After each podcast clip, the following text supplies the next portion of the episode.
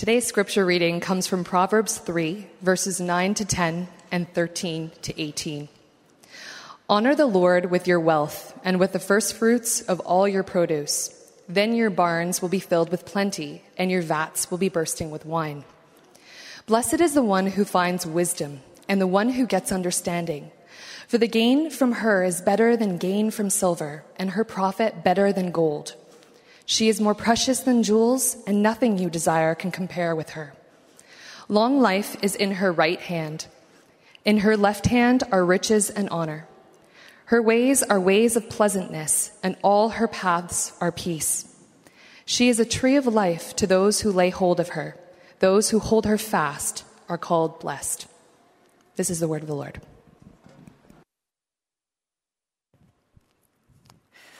Well, good morning. My name is Tara George, and I'm the Director of Family Discipleship here at Grace Toronto Church.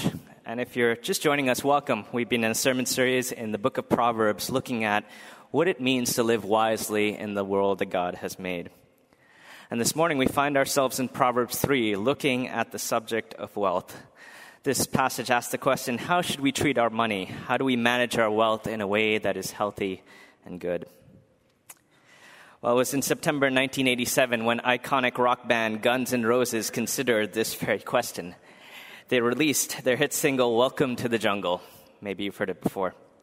It was this edgy, hard rocking song that depicted what life looked like in some of America's most wealthy and happening cities. And in it, lead singer Axl Rose comments on his disillusionment actually visiting some of these cities, places like LA, New York, and Seattle. You see, places that he thought initially were a paradise city actually turned out to resemble much more of what he called a jungle. In one of the verses of his song, he writes this Welcome to the jungle. It gets worse here every day. You learn to live like an animal in the jungle where we play. If you got a hunger for what you see, you will take it eventually. You can have anything you want, but you better not take it from me. In the jungle, welcome to the jungle it's going to bring you down. Well, fans loved the song and it quickly shot up to the billboards, not just because it was catchy, but because it, I think, revealed verse after verse something true and timeless about the cities we inhabit. Axl Rose wrote about the things he saw and the ways that wealth had created not places of flourishing for people, but rather places of covetousness, self indulgence, and vanity. This is what wealth does unless you or I think that we somehow stand apart from this jungle or that this somehow doesn't describe our relationship to wealth, Axl warns listeners, it will most certainly bring you down. And curiously, our passage this morning reiterates this very same point.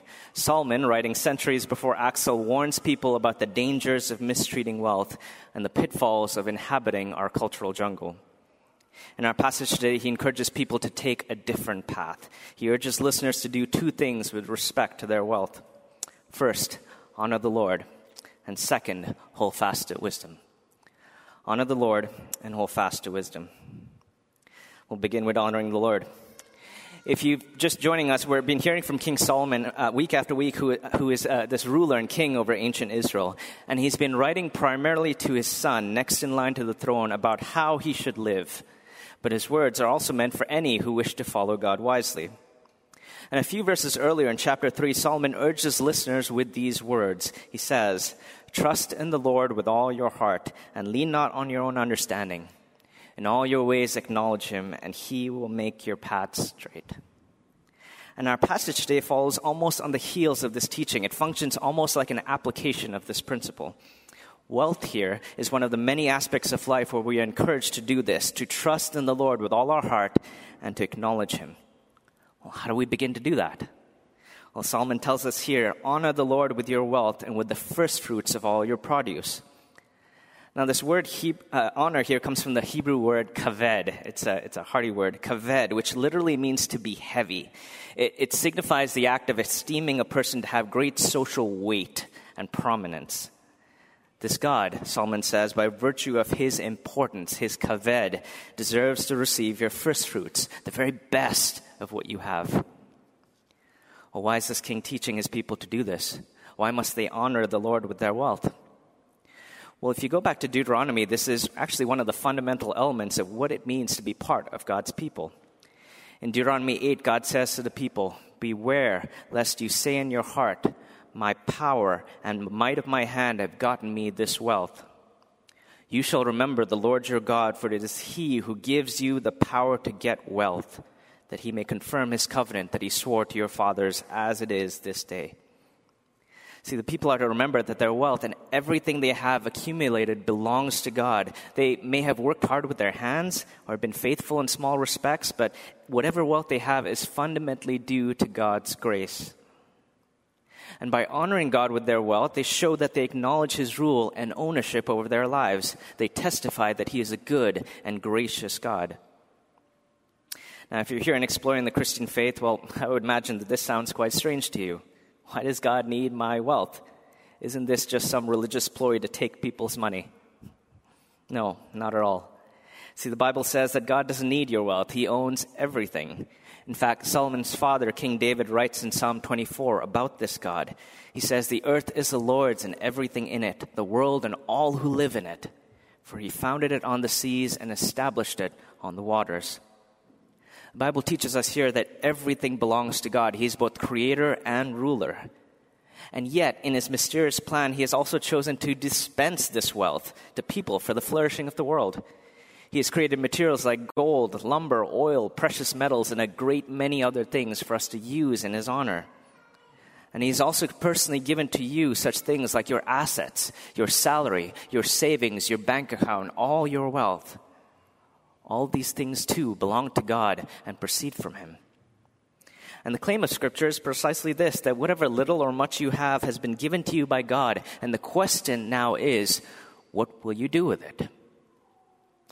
As the Deuteronomy passage shows us, there is a choice to be made. The increase of wealth will undoubtedly lead you down one of two paths. You will either acknowledge this Lord who has given you the power to get wealth, or you will acknowledge that your own power and your own might have done this. One of these will lead to honoring God, and the other will lead to an honoring of self. Do you see what Solomon is saying? The way you regard your wealth is fundamentally determined by who you think it really belongs to. If it belongs to God, it will be your joy to use it and spend it in His service. You will find radical freedom in doing so. But if you think it belongs to you, your wealth will become a snare to you. You will either hold it close and guard it fiercely, or you will use it to purchase honor from our culture.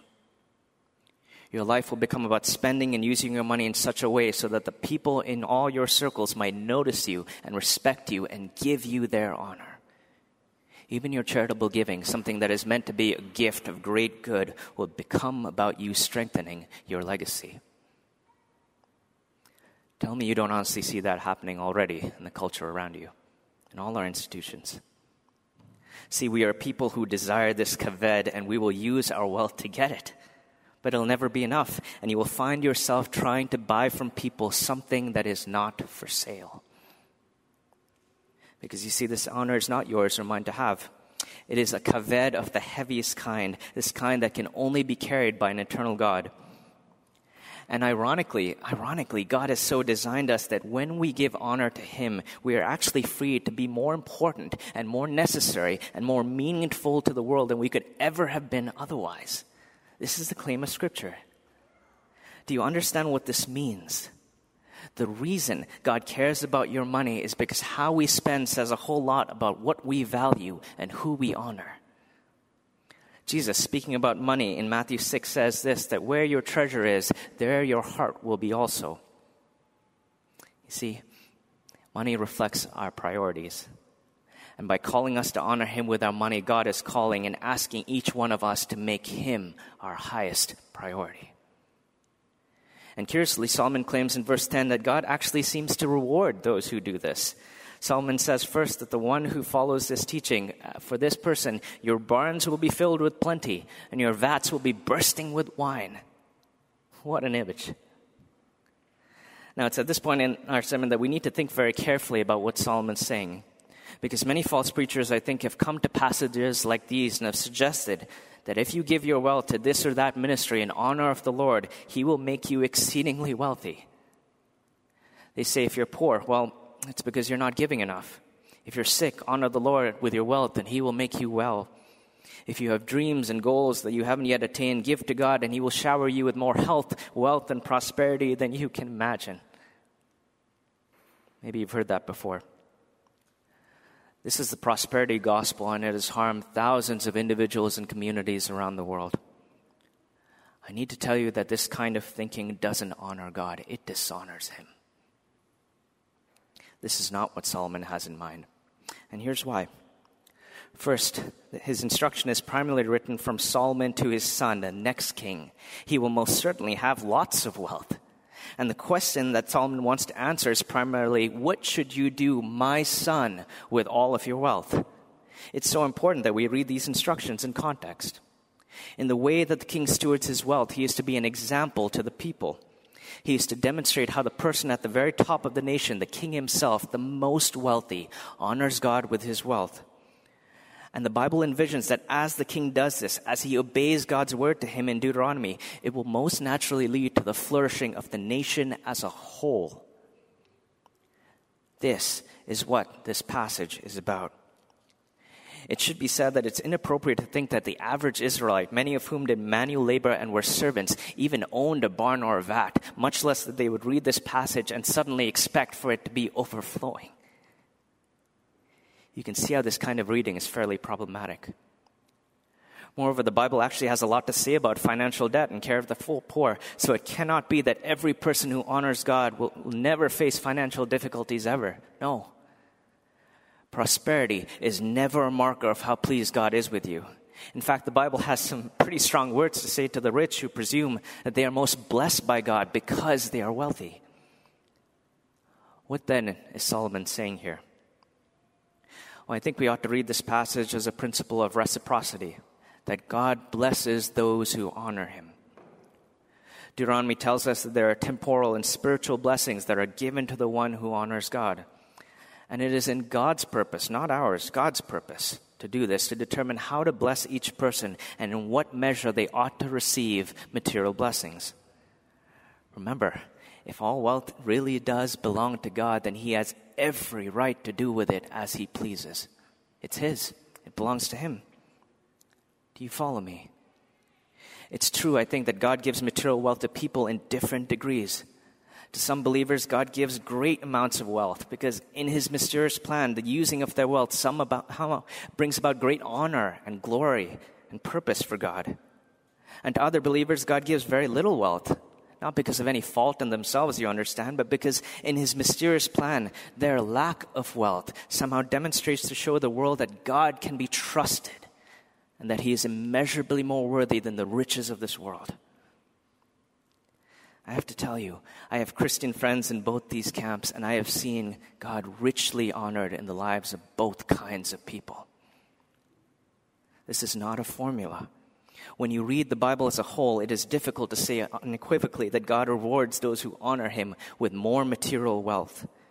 The point you see is that if the primary purpose of wealth is to honor God, it matters very little how much or how little you have.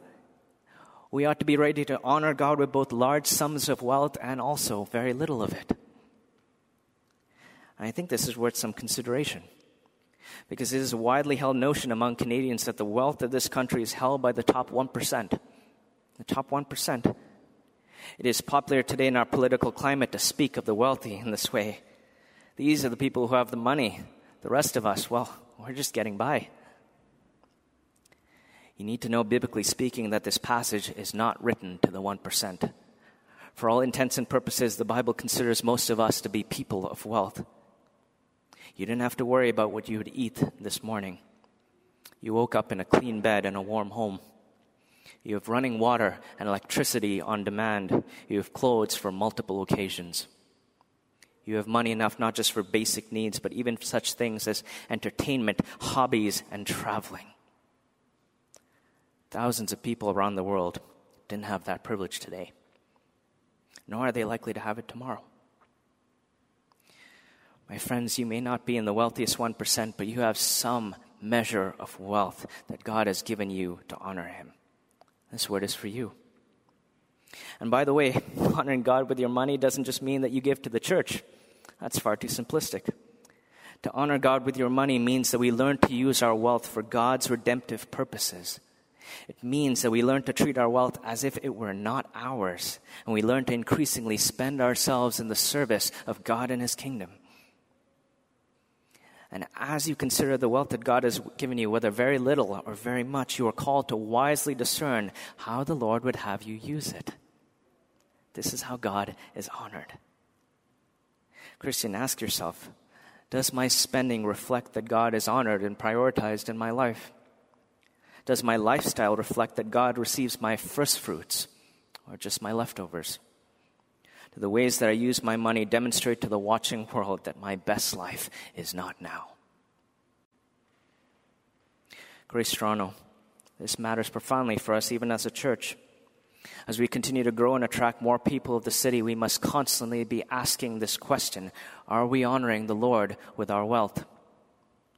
I don't need to tell you that there are churches throughout history that, even in our present day, don't take this very seriously. Wealth is squandered bigger facilities, more expensive tech, elaborate programs, and a great many other things in the name of honoring God. Very few churches start out this way, you understand. But as wealth grows, it becomes increasingly difficult to distinguish the honor of the church from the honor of the Lord. They are not the same. God will have stern words to say to the church who neglects this word. Elders, pastors, staff, deacons, we ought to take this all the more seriously. You and I have been put in positions of trust to steward the wealth of God's people. How will God deal with us if we take the money that the saints have entrusted to us for the honor of the Lord and we spend it frivolously? We ought to think very wisely about that men and women, we are a fairly affluent people. This passage and the story of Solomon is instructive to us, I think. You are to honor the Lord with your wealth, and you are to pray for and hold your leadership accountable for doing the same.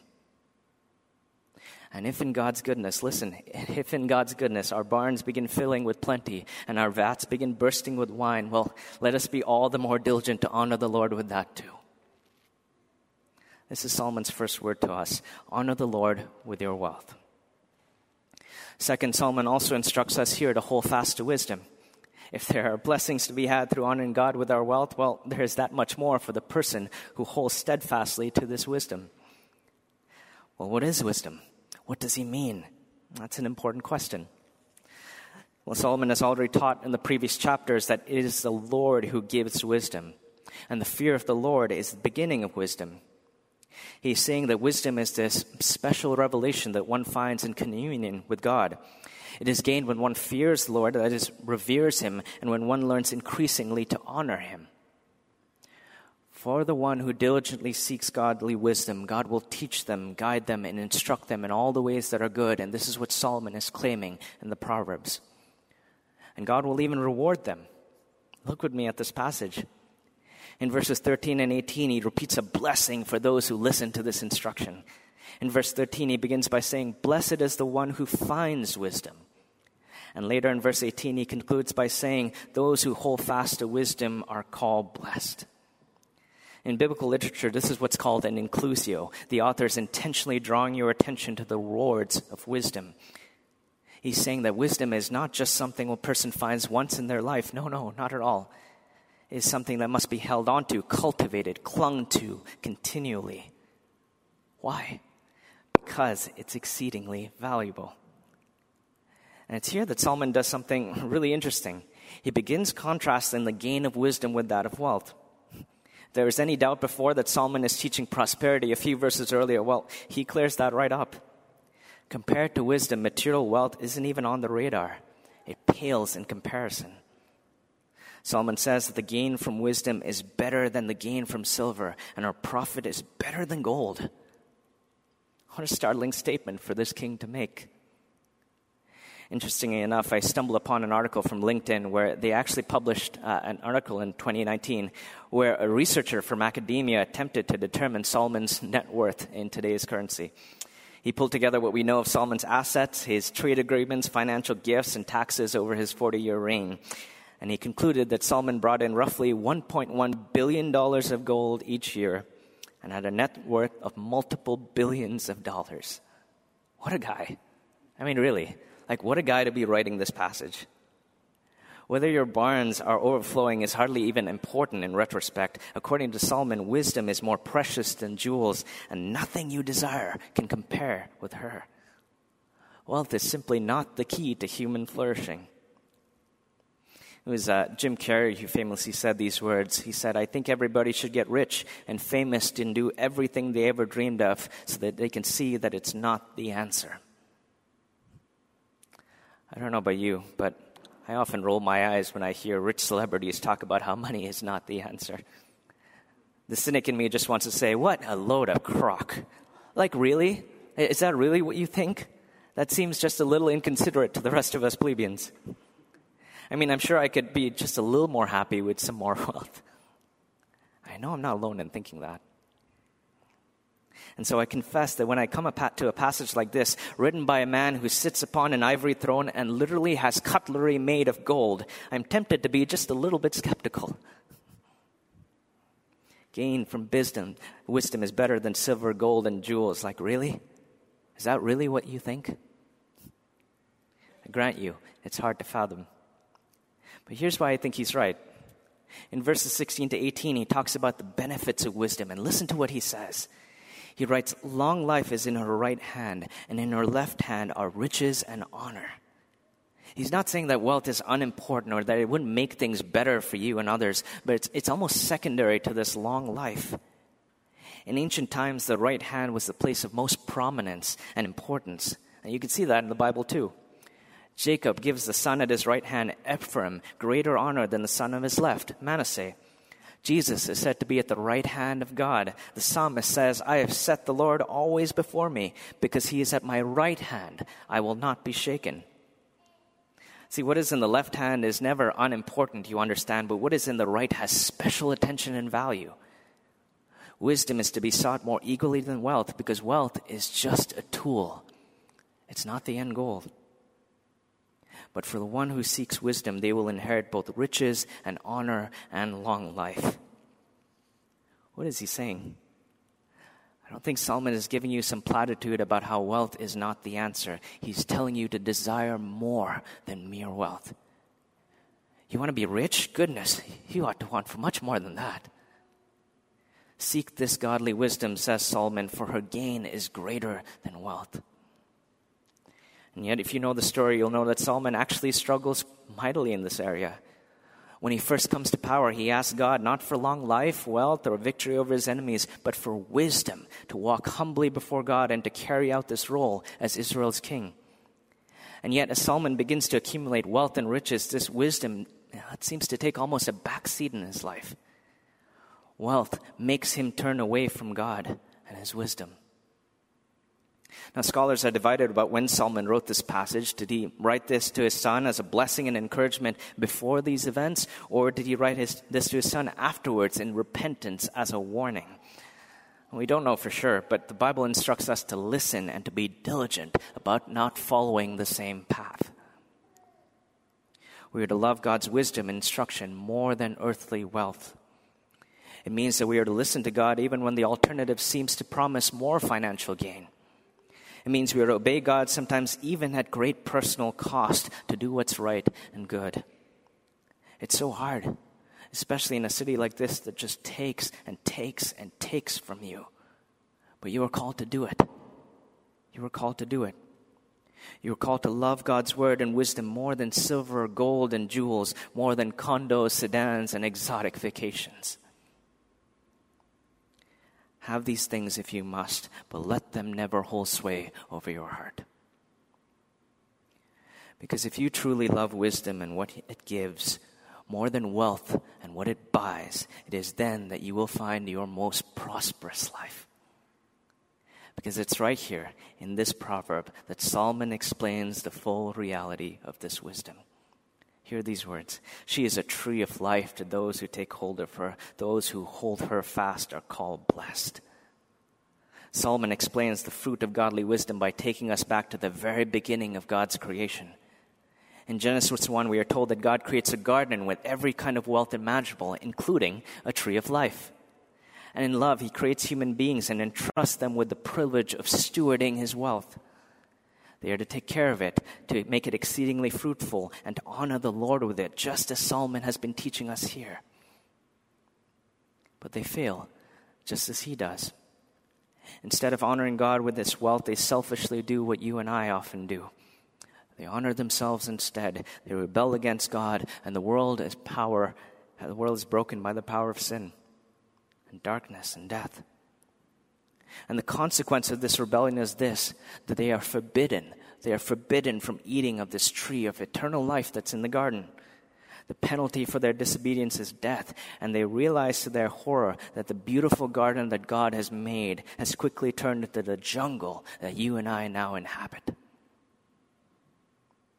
You see, the Bible says that apart from God, there is only death and decay. It is as that famous theologian Axl Rose writes You're in the jungle, baby. You're going to die. And yet, there's also good news in this passage. Solomon says that for the one who accepts God's word, this wisdom that teaches a person to fear and honor the Lord, there is a tree of life. It is none other than the cross of Jesus Christ. A thousand years after Solomon writes this proverb, a rabbi filled with godly wisdom arrives on the scene. He is the Son of God, and his kaved is of the heaviest kind. He is to reconcile sinners to God. He teaches people how to fear the Lord and honor him, and yet he himself is despised, rejected, beaten, and bloodied on a Roman cross. The Apostle Paul, reflecting on this ministry, writes this that he, Jesus, through his death, became for us wisdom from God that is our righteousness, holiness, and redemption. Do you see? Men and women, Jesus became for us this wisdom incarnate that Solomon so longed for. The same hands that held long life, riches, and honor were pierced so that you could receive the same. It is because of him that you and I are restored to God. It is because of him that we are promised wealth and wisdom eternally. And when you hold fast to godly wisdom, the New Testament tells us that you hold fast to Christ Himself. To gain Him is better than silver or gold, and He is more precious than jewels. Nothing you desire can compare with Him. What do we say about application? What is Solomon, what is God asking us to do from this passage? I think this passage is calling us to honor the Lord and to hold fast to wisdom. If you're here and you're not a Christian, I invite you to desire something more than money. Do so. The God of the Bible has made you for his honor. And if you trust in him, you will find more purpose, more satisfaction, and more life than this world can give you. I would ask you to think about that. For the Christian, would you honor the Lord with your wealth? The gospel teaches us that Jesus is a greater king than Solomon. He honored the Lord in everything that he did, but most especially, most especially with his wealth. So much so that the apostle Paul writes this that though he, Jesus, was rich, yet for your sake he became poor so that you, by his poverty, might become rich. What tremendous words. This is the gospel. Who could be more worthy of your honor than this Jesus? God has enriched you for the purpose of being generous. He cares greatly about you using your money to honor Him, bless others, and alleviate suffering. You are to love wisdom and what He says more than wealth and what it buys. And I want to give you a simple framework to honor God with your wealth here. First, honor the Lord in your home. God may have given you family members, He's given you family members to care for. 1 Timothy 5 8 says this that if anyone does not provide for his own household, he is denied the faith and he is worse than an unbeliever. This is not to say that you shouldn't care for your own things. No. You're to use your wealth to provide for your family's basic needs. Uh, this doesn't mean that you go buy everything your family might want, but you have a responsibility before God, and you have to hear that. Second, honor the Lord in your church. This is the body that ministers to you each week and that God uses to grow your faith. Support it, pray for it, and care for those who labor in it. There are interns here who have literally left successful careers and have raised money for the express privilege of learning to serve you. Honor them. Honor them as they learn to honor the Lord. Third, honor the Lord in your city. You are to bless the city of Toronto, and with your wealth, you are to seek its flourishing. I'd encourage you to visit gracetoronto.ca slash GCMJ and learn about our city partners. There are organizations you can support who are caring for refugees, prisoners, sex workers, homeless youth, families at risk, and women with unexpected pregnancies. Consider supporting these ministries with your finances and with your time. And fourth, honor the Lord in the world. More than any other time in history, we have the ability to now know and impact the lives of our brothers and sisters all over the world. The amount of money that you and I spend on a meal at DoorDash could literally save someone's life or be the difference between them hearing the gospel or not. Consider partnering with organizations like International Justice Mission, Tear Fund, Compassion International, and Voice of the Martyrs. And as you do these things, would you also hold fast to wisdom? Pray about these things. Ask the Lord to show you how to honor Him this particular season, whether you have a lot or whether you have very little. I recognize that some of you, for some of you, COVID may have put you in a difficult season. You may have lost your job, your business, or a lot of your savings. Know that this text is not meant to be a burden to you. Part of you honoring the Lord with your wealth right now may mean that you seek help from our diaconate, that you receive care from our pastors, or that you find a community, a loving community to help support you in this time.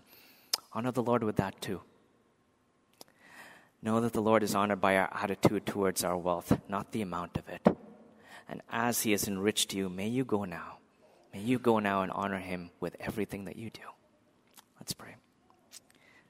Heavenly Father, thank you that you have enriched us in every way through Jesus Christ. I pray that we would humbly receive his riches and we would honor him with everything that we have, with all our wealth, with all our energy, and with all our time. Would you be honored in Grace Toronto Church and in the lives of all who are listening? For his sake we pray. Amen. When we are done, um, we ordinarily have Q&A, but because of our congregational meeting, uh, we, are going to pass over that for this time. But if you have any questions or you want to interact any more about this content, you're welcome to email me, tarek at gracetoronto.ca. Thanks for your time.